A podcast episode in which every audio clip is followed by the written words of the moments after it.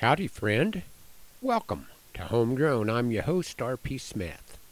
Now, eight weeks since my horse wreck, I hesitate to call it an accident since the horse seemed to be quite purpose driven. I'm continuing to heal. Granted, this is going to be a longer process than I was thinking it should be, but I am making progress.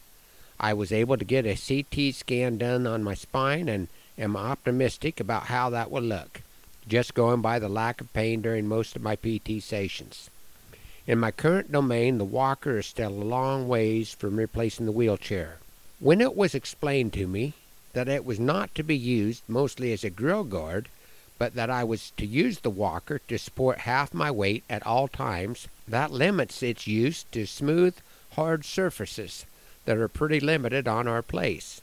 And the pain in the area of the surgery served as a reminder to pay attention. We received our biggest rain in years this week, just hours after one field of hay had been knocked down. Thinking my head was a little clearer because of being off the pain medications, I tried to put a few lines of rhyme together and came up with a short piece that I call Soggy Hay. I'm saddened not by soggy hay, the sun will shine and dry some day, the rest of the ranch so much to gain through the gift of needed rain.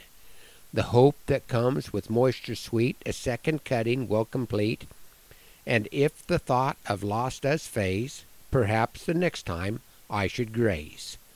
To use this tactic, I must walk to set the fence and move the stock, not an option on this day, but the Lord will heal and make a way that to my task I should return, while in this void I must now learn. Like thirsty land responds to rain, I wait and trust beyond the pain. The Mason City Rodeo Bible Camp will take place this week, and I'm sure missing not being able to help. Maybe I can find a way to be more involved at camp since I'm not going to be very useful at the arena. It was exciting to see two of last year's campers qualify to represent Nebraska at the National High School Rodeo Finals in the saddle bronc event.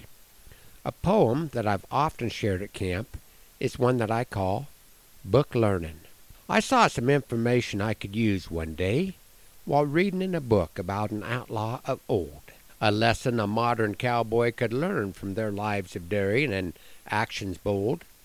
This book told that when swimming his horse through deep water, in order to avoid a pinch, no matter how big a hurry the outlaw was in, he would take the time to loosen his cinch. Doing this, he wouldn't cut the horse's wind, and he would have a safer ride, because his steed could take a deep breath and expand, so both man and mount would reach the other side. A few weeks back, while checking heifers, I saw one that needed doctored for a foot rot. In the preceding chase scene, she got in the dam because my loop was missing every shot. My brother said, just ride in beside her and drop on her your rope. Suddenly, in this bad situation, there seemed a gleam of hope. I gave no thought to the words I'd read, though I suppose I thought them right. But when Jimmy and I reached the middle of the dam, my horse Jimmy sank out of sight. This kicked in the learning process. It wasn't just words any more, and I was mighty thankful Jimmy got his nose above water as we kangaroo hopped to the opposite shore. Every day can be a lesson in life if we take the time to analyze. Not long after my boots and saddle had dried, something good I came to recognize. Book learning is a wonderful thing, but it has to be applied, and it would sure be great to learn our lessons before we take that fateful ride.